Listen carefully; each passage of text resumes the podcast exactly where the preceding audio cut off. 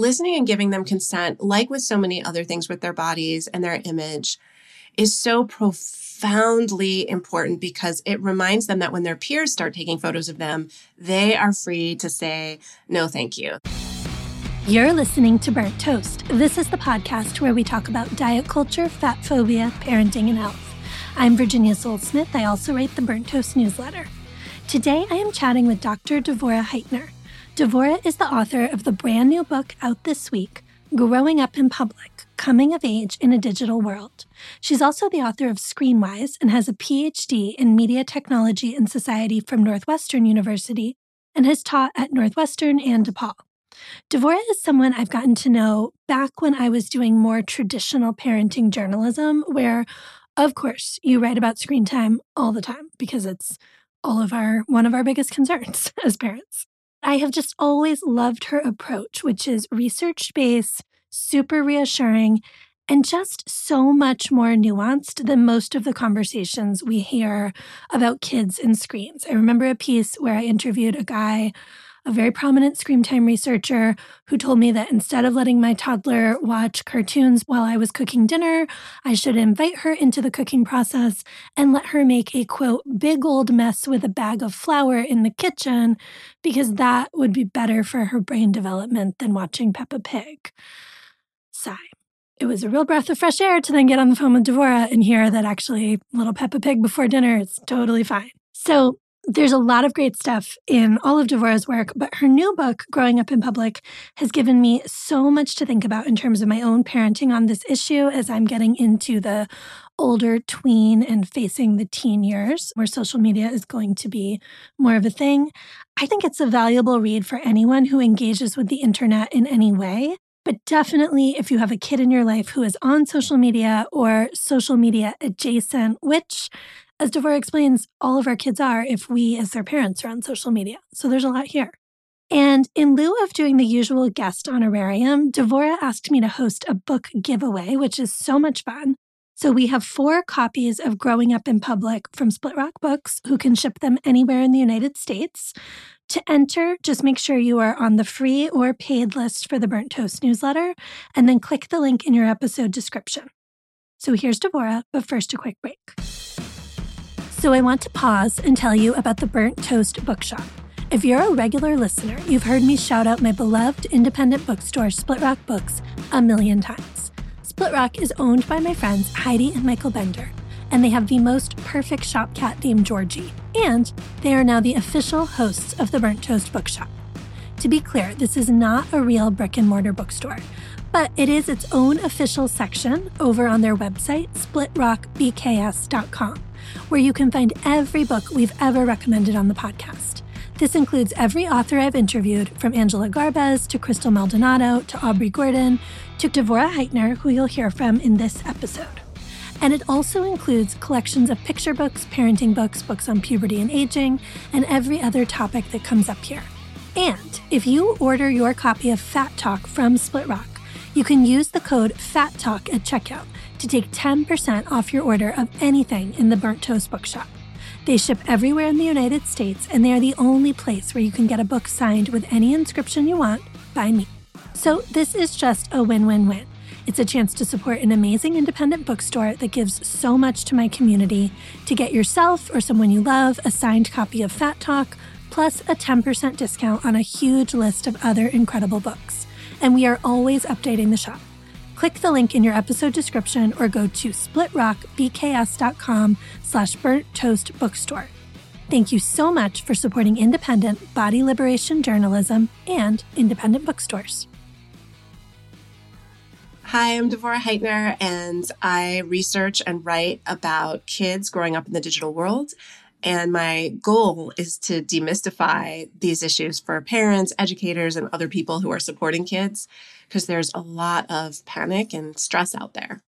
So, a question we are constantly exploring here on Burnt Toast is how do we foster body autonomy in kids? And as you know, we mostly talk about it here in terms of food and body size, but as I was reading your new book, Growing Up in Public, I just kept thinking, like, oh, this is also the body autonomy conversation.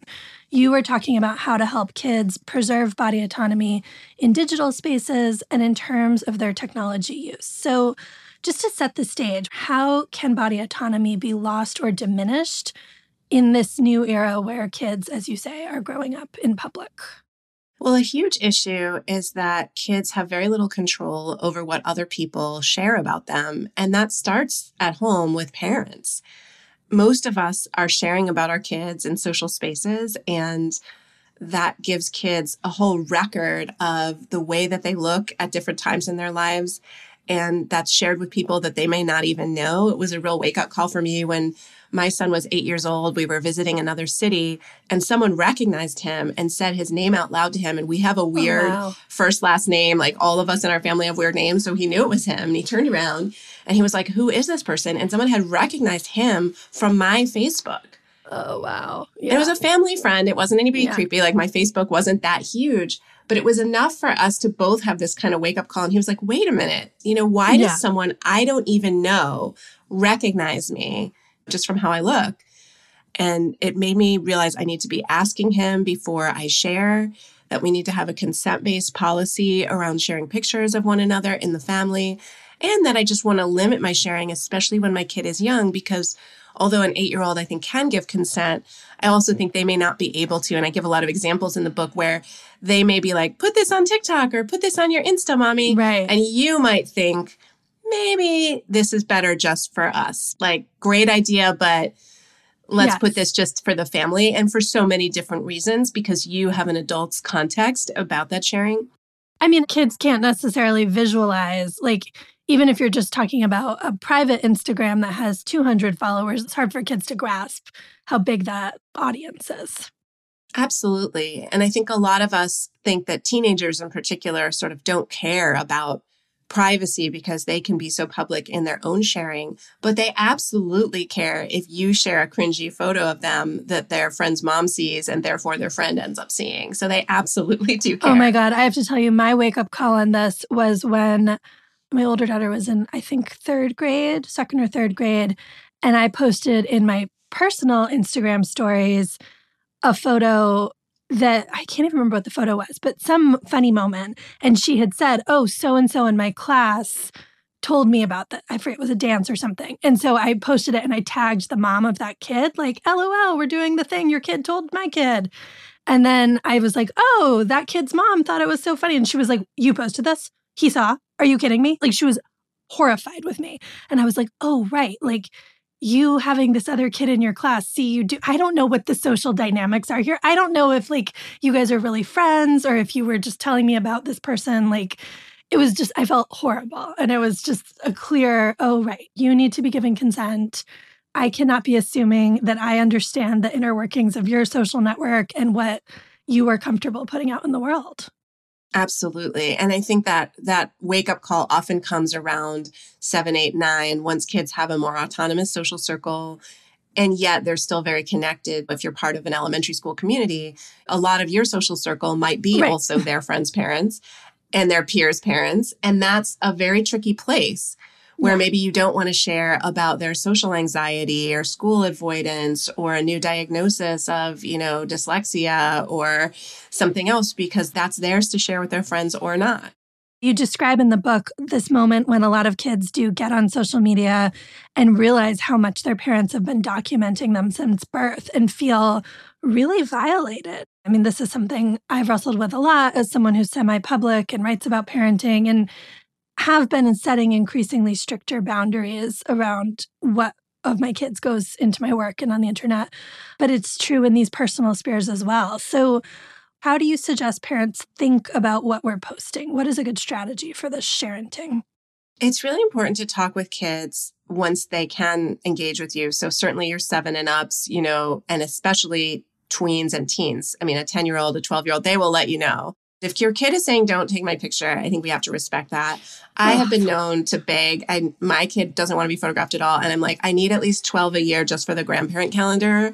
You have three grandparents, they get a calendar, you need 12 photos a year. That seems a reasonable ask. I ask for one family photo a year. with my older Yeah. daughter. She hates photos. And I'll be like, can we have one shot, one family photo that I can count on? And I this year I got it in January. And honestly, I wish I waited a little bit because now there's been all these moments where I don't get the picture. But I think listening and giving them consent, like with so many other things with their bodies and their image, is so profoundly important because it reminds them that when their peers start taking photos of them, they are free to say, no, thank you. They're free to go to their friend's house and have their friend be like, let's do a TikTok dance.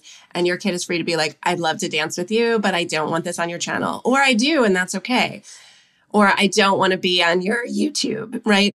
I've talked to kids who were even recorded by other kids on Discord where they're playing a game together and then the kid is like live streaming, you know, the gaming session and the other kid doesn't know. So we really want to make sure that kids understand that you have a right to say no thanks. Yeah. You don't even have to have a reason. You can certainly be ready with a reason like my strict parents won't let me be on YouTube when I'm 10 Mhm. or I don't like how my hair looks right now, like whatever you want to say. But you can also just be like, no thanks. And that's okay. You don't have to have an excuse or a reason.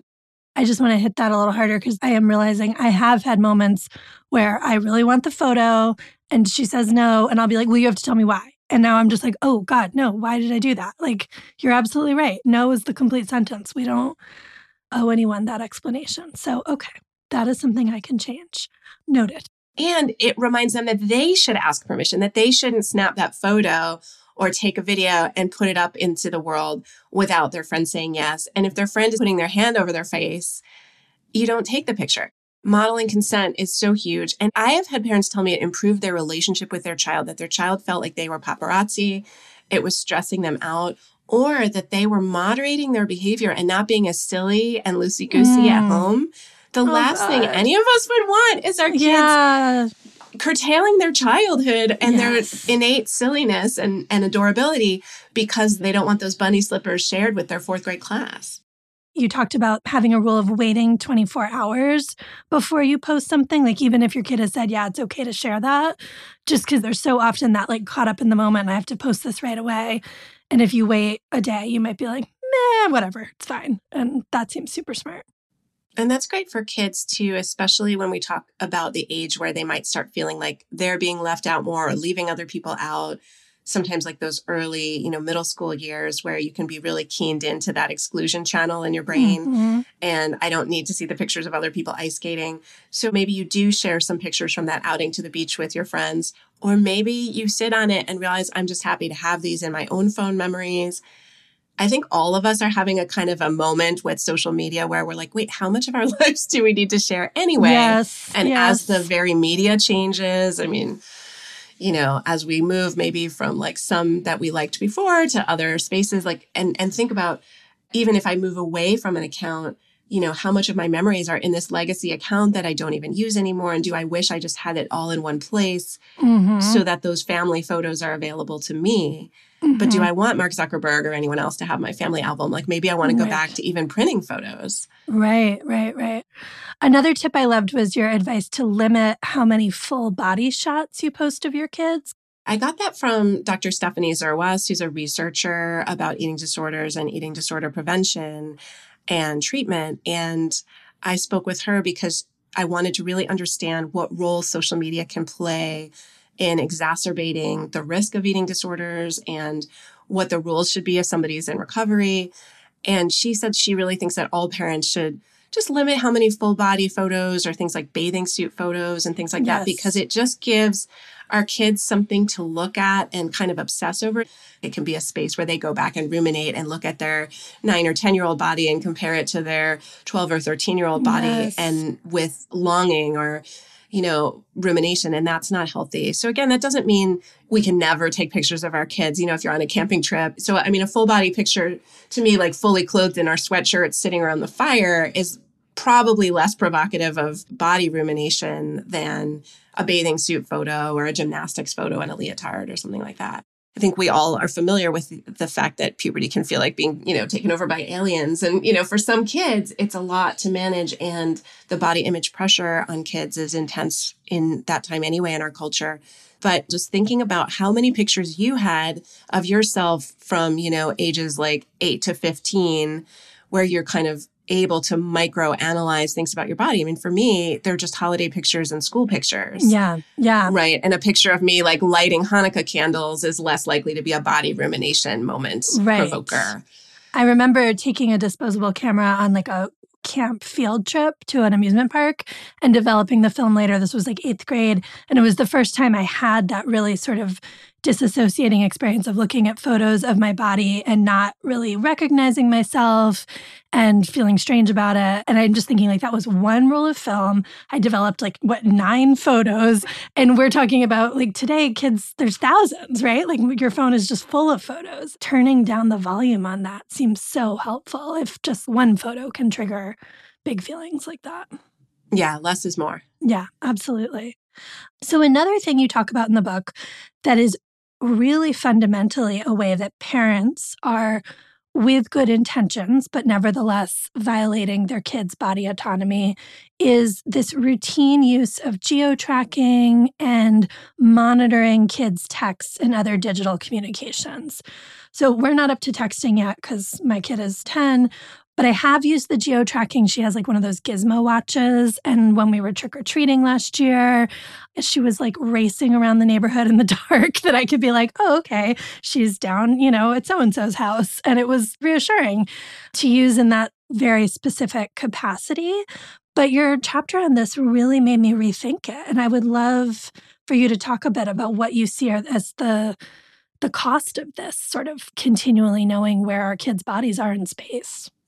Well, and I'd start by saying you're not alone. I think a lot of parents find the technology to be both reassuring and anxiety provoking. So it's yeah. it's both and, right? And the fact that we can do it makes us feel like we should. Like our parents didn't have that option as we were racing around the neighborhood mm-hmm. in the dark collecting candy and they just had to live with whatever anxiety that provoked. And because we have the choice to geo track them that way, I think a lot of people do find that reassuring. And people I talked to for the book definitely said that.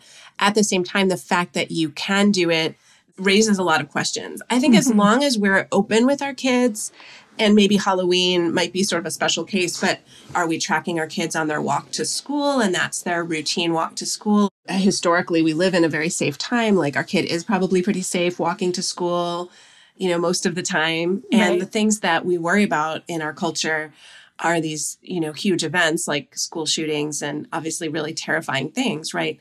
Where it's not clear that geo tracking would actually help us or make us feel safer. Like we need to do things as a society to make the world safer. But geo tracking our kids is not really, I think, the answer in that situation. And when we're talking about teenagers, especially where their independence is really an important part of their development, especially covertly tracking our kids is very problematic. Yes. I think doing it openly in specific instances, like say they're driving across country to visit colleges independently and yeah we know we won't sleep if you know yeah. we're sending our you know drivers had a license for six months to drive across state lines maybe then we say yeah. okay i'm going to geo track you because it'll make me feel better but also can you call me when you get there yeah that's reasonable but if we start geo tracking our students at college for example which some parents told me they do that was wild oh my many Lord. many people are still paying their kids bill in college so they're on your phone plan but please don't track your kid to oh see if they're going Lord. to class it is a right of the college student to be not going to class. You do not need to know that. You don't that need is to a know. level of detail. Or you if they slept in know. somebody else's room last you night. You don't want to know. You don't want to know. It's fine. You don't need to know. No, not your business. Not until they bring that person home and introduce right. them. Then you can be like, "Nice to meet you." Right. But that's when you should be finding out. It shouldn't be like, "Well, why did your little dot spend the night?" you know, two dorm. inches from yeah. your usual little dot. It's like, that's a little invasive, Dad. Yeah. Wow. That is wild. Yeah it is something to really sit with and figure out how to be more open with our kids about it. And also, can we do much less of it? Well, we want to think about what we're habituating them to as well. Think about like their future romantic relationships. Like, what if their future partner or you know someone they're dating says like, "I just want to track you all the time on this on this oh my app. God. I need to." Oh my god! Do we want to accustom kids to thinking this is what love looks like? I mean, same as what you were saying about letting them say no to photos without a reason so that they can say no without a reason to friends or to romantic partners. Like, yes, yes. We forget how much of what we are modeling for them is going to be what they accept as normal in their other relationships. So, now let's talk a little more about how to approach what the kids are doing online. I just think for a lot of parents, screen time, social media, all of it is this place where we have a hard time breaking out of the restrictive mindset, right? My kids are younger. I do still carry around rules in my head around like screen time limits and how long should they be on their iPads and all of that. I'm trying to relax my grip, but I admit this is a hard one for me.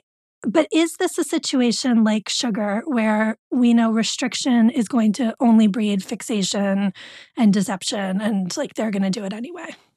It is really tricky. And I do think there are a lot of analogies to like why we don't want to restrict related to food with mm-hmm. a kind mm-hmm. of a misguided focus on health. And I think with tech, there is a place for thinking about the quality of our kids' experience more than the quantity, first of all. So, thinking about their creativity versus consumption.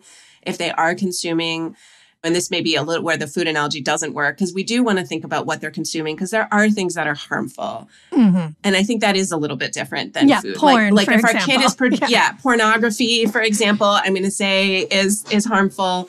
There's a lot of content related to dieting that's harmful. Yep. And yep. again, anything even on the fitness kind of categorized as fitness yeah. the, uh, or nutrition or wellness is all super adjacent to very toxic content for kids. And so yeah. I'm very leery of any of that. Like if your kid wants to work out, have them go to their coach, who hopefully is someone who's doing this in a safe way. Say, like my kid, for example, runs cross country. If he wants to work out in the off season, I would want him to go to his coach for that, not right. follow some rando online right, right, who might give all kinds of weird advice, advice, or might yeah. suggest things that are again adjacent to diet culture. And yeah. I think there are other things as well that things that are just too scary for a kid. You know, like for mm-hmm. a nine or 10 year old, there might be movies that are just too scary or violent, or mm-hmm. even the news, I think is probably content we want to tread carefully with at this point and make sure at least that we're watching with our kids. If we're going to watch national or local news with our kids, I wouldn't want my kid to watch that on his own. That's something I want to watch with him. So we can talk about what we see and, and engage about that. So I think we want to teach kids good skills in terms of media literacy, understanding where they're getting their information. And we want to help them balance their experience between connecting with others, solo media use, creativity, consumption, all of that. And honestly, the best way to do that is to model a balanced use. I do think some kind of hardcore restrictions can work, and especially for younger kids, things like taking away connected devices at night so kids yeah. can sleep. Yeah, that seems smart. Is a strategy I'm very comfortable with as a parent. Mm-hmm. Like, I do mm-hmm. think at a certain point in high school, kids probably need to learn to self regulate mm-hmm. around some of those things. And and if a kid is struggling to self regulate, maybe you could work together and collaborate on a plan. But I do think, you know, most middle schoolers are not ready to self regulate yeah. around their own sleep. Well, you know, there's a nice parallel there with the food stuff. We talk about parents should be in charge of when food is eaten, right? Like you're in charge of figuring out the meal schedule, like wanting there to be a dinner time versus a just like five hour free for all of we're eating here and there and kids don't really get in touch with their hunger. And it makes sense similarly, like kids would need to learn those regulating skills before they're ready to be like, I will go to sleep, even if I watch my iPad until 10 o'clock or whatever. Yeah, that totally makes sense.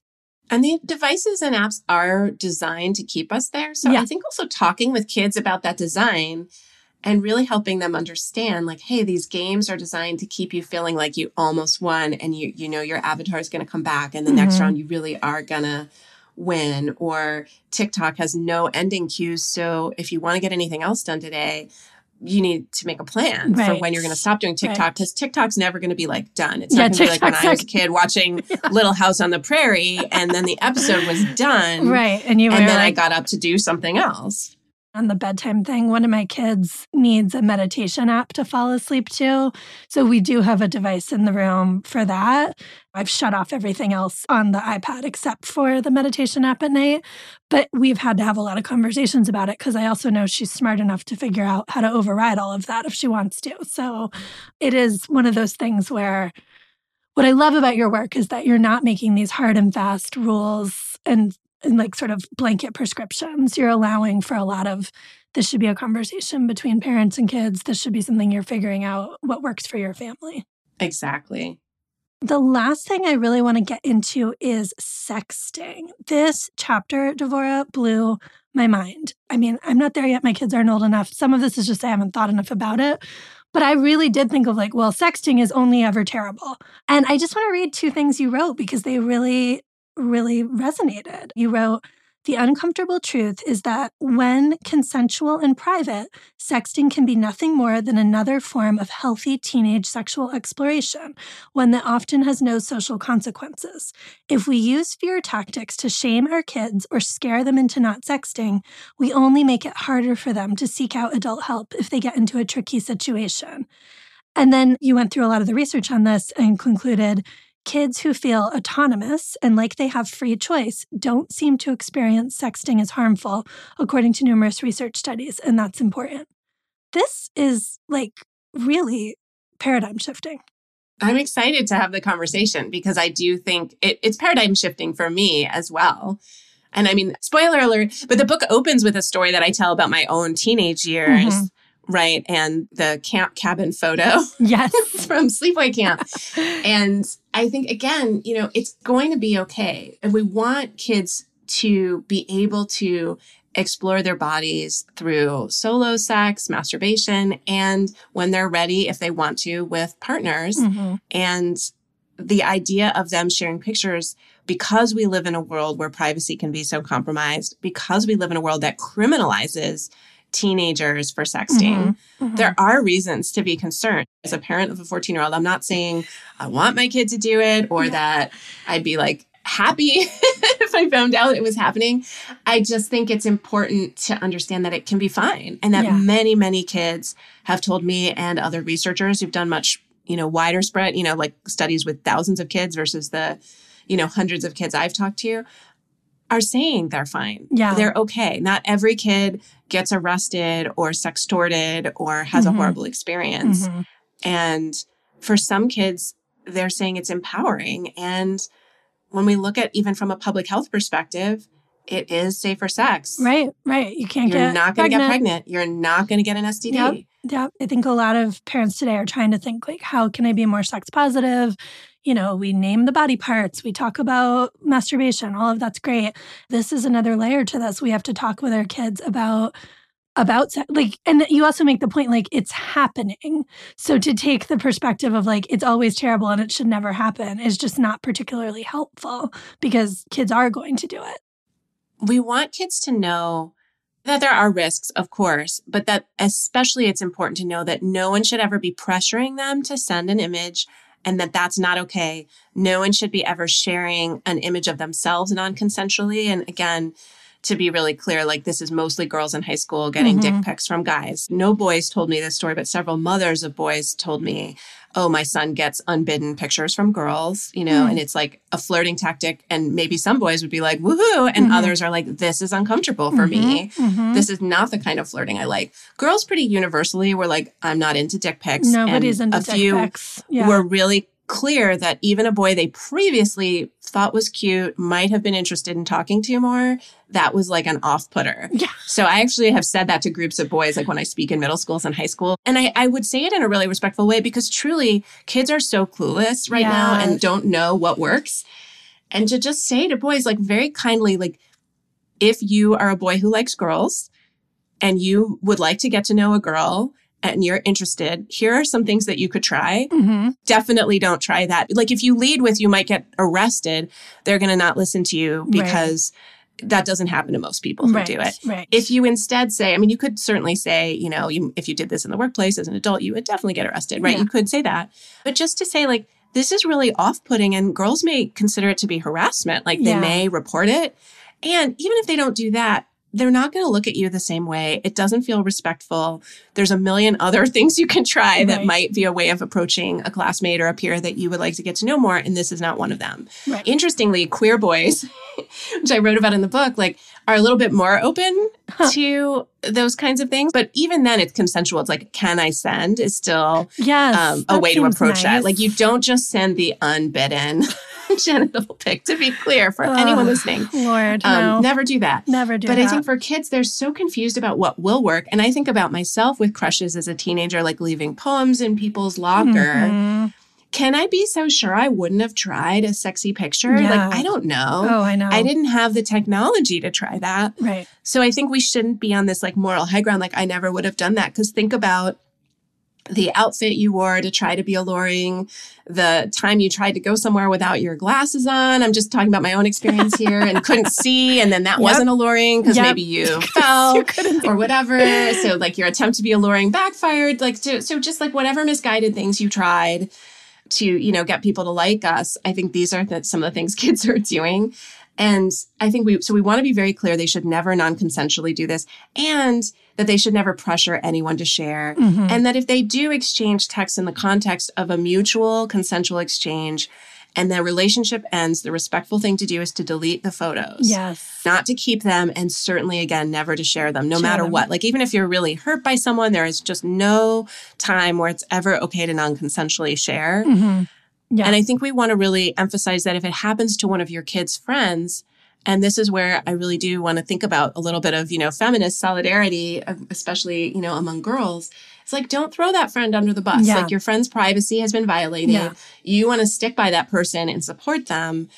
And that's really important. Yes. And yes. so I think it's just really profound to think about consent and safety and trust around sexting and not just focus on the understandable fear. Because if you're confronted with an image of your child that you never wanted to see or one of their friends or something like that eh, first of all you're in a really awkward situation yep. like you're seeing your kid in a way you were never intended to see them and they they would never want so it's violating all kinds of boundaries but you want to communicate to your child if you find out that they've been sexting that you continue to totally respect them mm. and their autonomy and that your concern is for their safety and this is especially if they've had something circulate non consensually. I mean, yes. frankly, you know, say you have a 17 year old in love and you find out they're consensually sexting with their partner and you find out because something comes up on their phone and it's on the kitchen table, right. I would just pretend, just, I would treat that like you saw them, you know, with the half open bathroom door right. and you wish you hadn't. You just pretend that you didn't see that and yeah. you move on and, yeah. if, you know, everyone's happy. Yeah. But if they're coming to you saying, I'm in a jam because my photo is circulating around because my ex shared it or some horrible thing, then you just want to communicate to them your respect for them and you're so profoundly glad they came to talk to you and these are the steps you're going to take together and i talk about this more in the book of like what are your steps at school? What are the, the legal rights you have in that scenario? But also let them know how much courage it took to let you know and how proud you are of them. Like you really want to communicate your respect because especially if your kid is being slut shamed at school mm. it's really important to hear from their parents how yeah. much you respect them.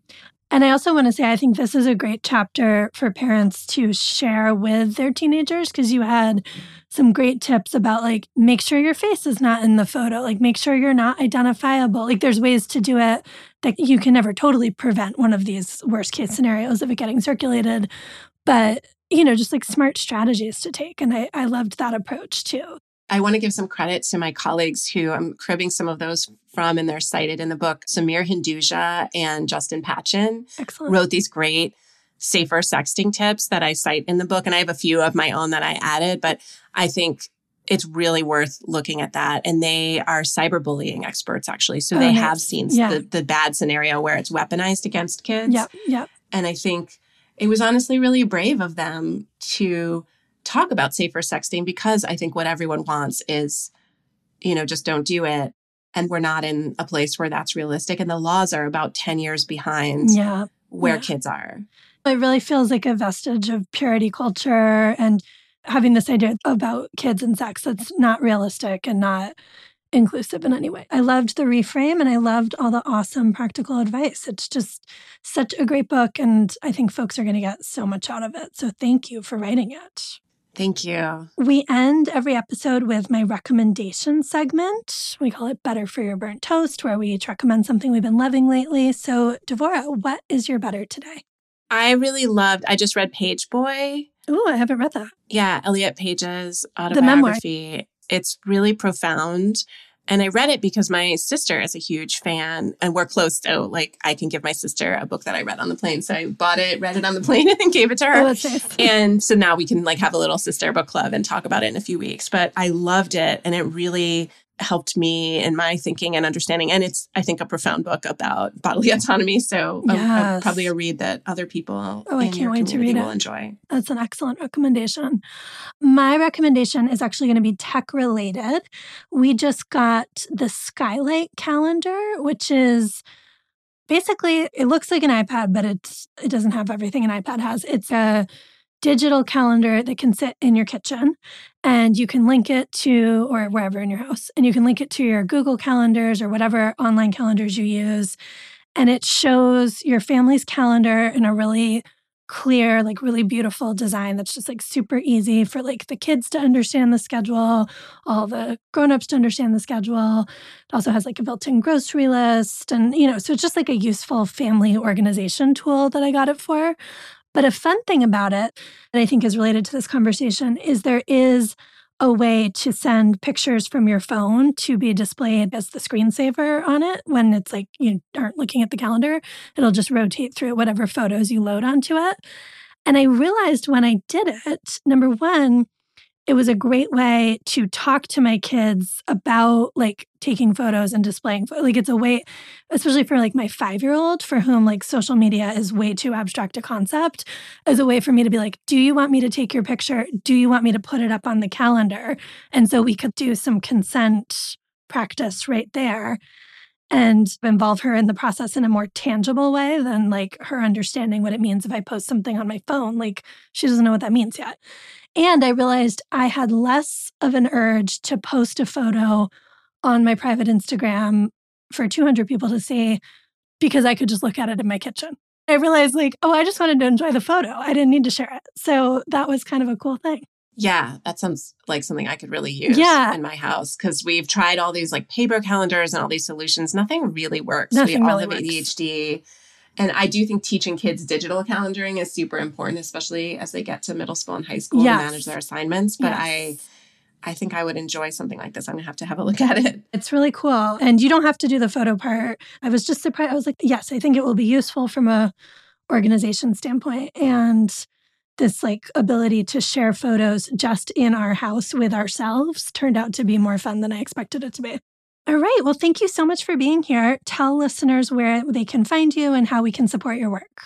Absolutely. You can come check out my speaking if you want to bring me to your community. If you know anyone who wants some support on raising kids in the digital age, I go out to schools and workplaces and speak, and that's at devorahheitner.com. If you want my Substack, that's devorahheitner.substack.com. And I'm also on Instagram at Devorah Heitner PhD. Amazing. Thank you for being here. It's so much fun to talk with you. Thanks so much for listening to Burnt Toast. If you'd like to support the show, please subscribe for free in your podcast player and tell a friend about this episode. And if you have a minute, leave us a rating or review. They really help folks find us and help the podcast grow. You can also consider a paid subscription to the Burnt Toast newsletter. It's just $5 a month or $50 for the year. You get a ton of cool perks, and you keep this an ad and sponsor free space. Find out more at virginiasolesmith.substack.com. The Burnt Toast podcast is produced and hosted by me, Virginia Sole-Smith. You can follow me on Instagram, Twitter, and TikTok at V underscore Solesmith. You will not see pictures of my kids in any of those places. Our transcripts are edited and formatted by Corinne Fay, who runs at Sell Trade Plus, an Instagram account where you can buy and sell plus size clothing. The Burnt Toast logo is by Deanna Lowe. Our theme music is by Jeff Bailey and Chris Maxwell. And Tommy Heron is our audio engineer. Thanks for listening and supporting anti diet body liberation journey.